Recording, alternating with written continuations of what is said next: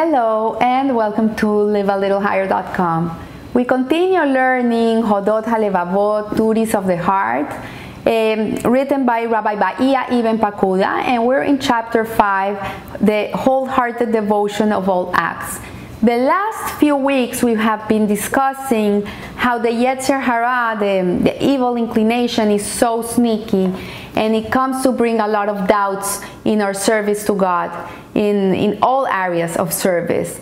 And um, eventually, if you delve a little more and you go to your intellect, you go to the Torah, then all these uh, doubts will dissipate, they will just evaporate, and you'll see they're nothing. They're just there to keep you away from from learning and living a Torah life.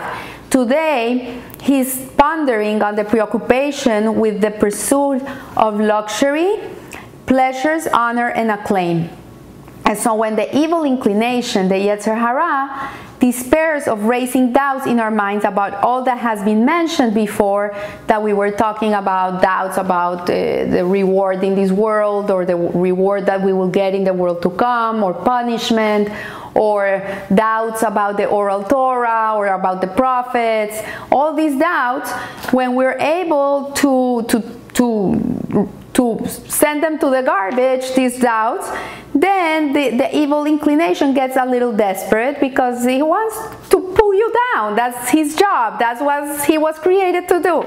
So, so he is he despairs of raising doubts in our minds about all that has been mentioned, and it will try to make us lazy in the practice of God's service and preoccupy us with our worldly interests. So he'll he'll he'll make you very worried about earning your your parnassa, about making um, the paycheck at the end of the month. He's uh, gonna make you worried about what should I wear today, or I have nothing to wear, or he's gonna make you busy thinking about what restaurant should I go out tonight to eat, what piece of meat am I gonna eat, uh, what should I love to eat, or what uh, all this stupidity. So he's gonna make you uh, worried about these things. This is gonna be your what's gonna run your life. So uh, about eating, drinking, dressing, riding, enjoyment of various bodily pr- pleasures. So if we listen to it in respect to food, without which we cannot live, obviously these are things that are needed. We need to get dressed, we need to eat, we need to breathe, right? The evil inclination will make superfluous luxuries appear attractive to us. So it's gonna make us want the things that are attractive, that are luxurious. It's gonna make us want more than what is needed. You know, everybody needs to get dressed. Everybody needs to eat. Everybody needs a roof on top of their head. Everybody needs uh, transportation to go where he needs to go. Obviously, these are needs that people have. This is not uh, things that we make up. But that's one thing, and another thing is when we're pr- worried about getting the luxury out of them, and that becomes our whole life. Like, if it's not this shoe, then I'm, this other one is not worthy for me. If, if I don't go to this top restaurant, then I'm not gonna eat pizza in this place. You know, it, it, that's what what the Yetzer Hara is very uh, sneaky into getting you into. And so the, the evil inclination will make superfluous luxuries appear attractive to us, and endear to us frivolity and pleasure, so that we envy kings and their ministers and wish to emulate them, adopt their customs. So people are not going to be happy with what they have. They're not going to be happy with their lot. If they have a nice normal home, suddenly they're, for them it's not going to be a nice home. They want the big home. They want the mansion in Beverly Hills. They they want the gold stairway. They want the, to eat, um, I don't know, steak every night, you know, and wine. So these are not needs. These are luxuries. And when we we are immersed in these luxuries and this becomes our life, then it takes away from us what it re, what's really important in our in our life, which is our connection to Hashem, and we get trapped. We get trapped into this. It's like idol worship. So when it sees that we are willing and eager to do so, it will say, "Gird your loins, bear your arms, or easily mislead mislead man. Strive with all your strength, or beguiled beguiled human being, to serve the world and its people.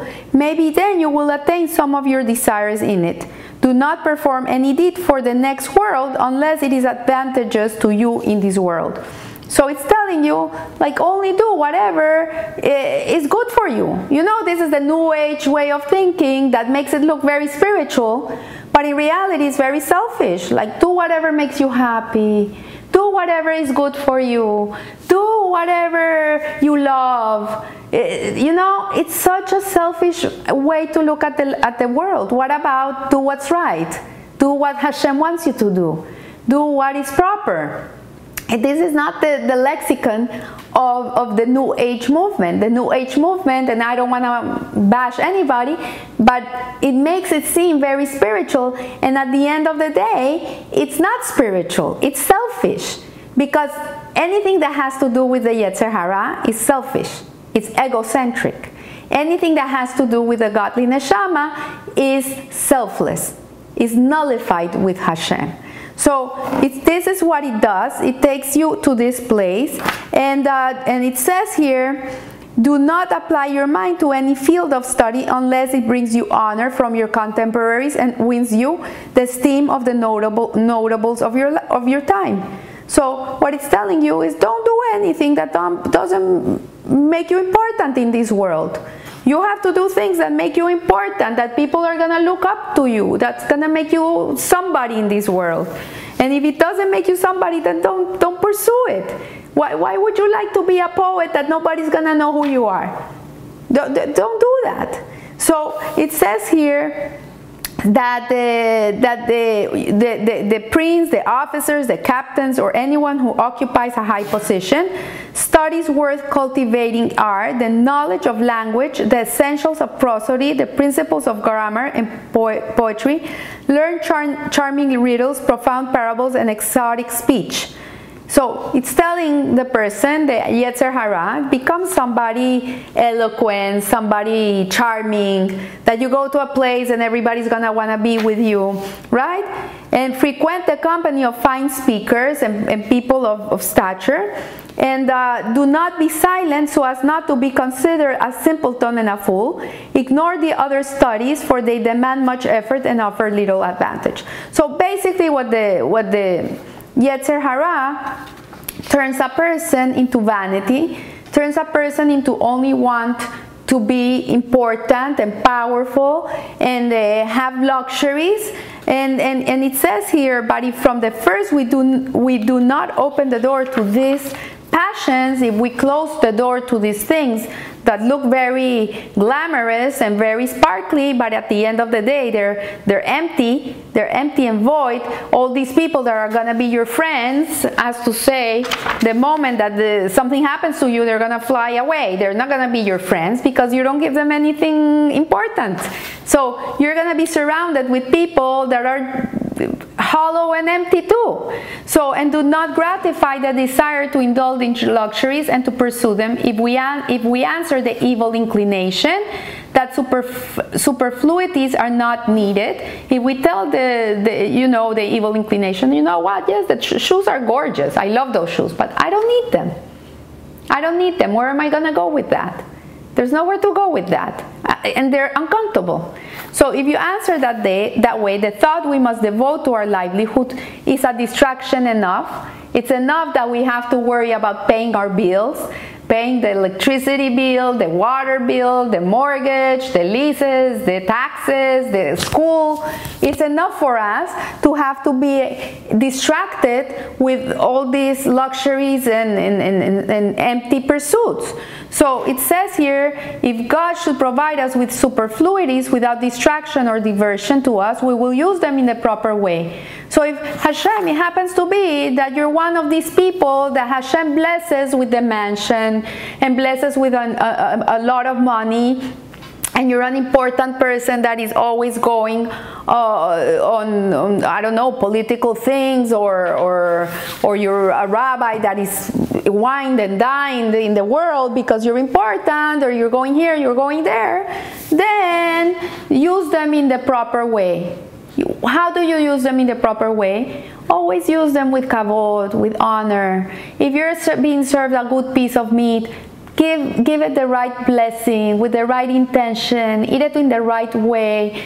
Before you put that piece of meat in your mouth, think, okay, I'm gonna use this to have energy to serve my Creator in a better way. Use things in a holy manner. So it says here, as we should, but if He does not so provide us with these things, if we're, you know, how much how much percentage of the world is lives in such luxury? It's a very small amount of the of the world. But if, you, if we are not provided with this, we will make do with the basics and need nothing else. You'll be happy with what you have. Be happy with yourself. Be happy with what you have. If you're eating an egg today with rice, thank you, Hashem. It's delicious, the most delicious egg. Thank you. Be grateful. I find that in this world, that's the number one ingredient missing today in the young generation. It's gratitude. People are not grateful. They don't see what they have. They are only looking at what they don't have. And that's why they're so angry and they're so um, so in discomfort with the world. Everything bothers them. Everybody's offended. Everything offends them. Why? Because they are lacking gratitude. They don't see the blessings in their lives. They don't see what they have. Even if it's a little, little tiny thing they have. But look at what you have. Someone else doesn't have it. So if people would live in such a way, then they would be listening to their Yetzer Hatov, to their good inclination. They would be living in a beautiful way. They wouldn't be creating havoc in the world. They would be part of the solution, not part of the problem. And so the Rabbi Pakuda finishes here, Telling, telling, telling us that if we live in this way, the evil inclination will be broken and defeated. But if we listen to it in these things, we will descend step by step. We will go very low, very low, until it leads us to destruction in this world and in the next. So may Hashem bless us, that we should always see the good around us, that we should always have gratitude in our hearts, in our minds, that we should see the goodness and only the goodness, and in that way we can live in a very holy way, and um, in this way live a little higher. Thank you.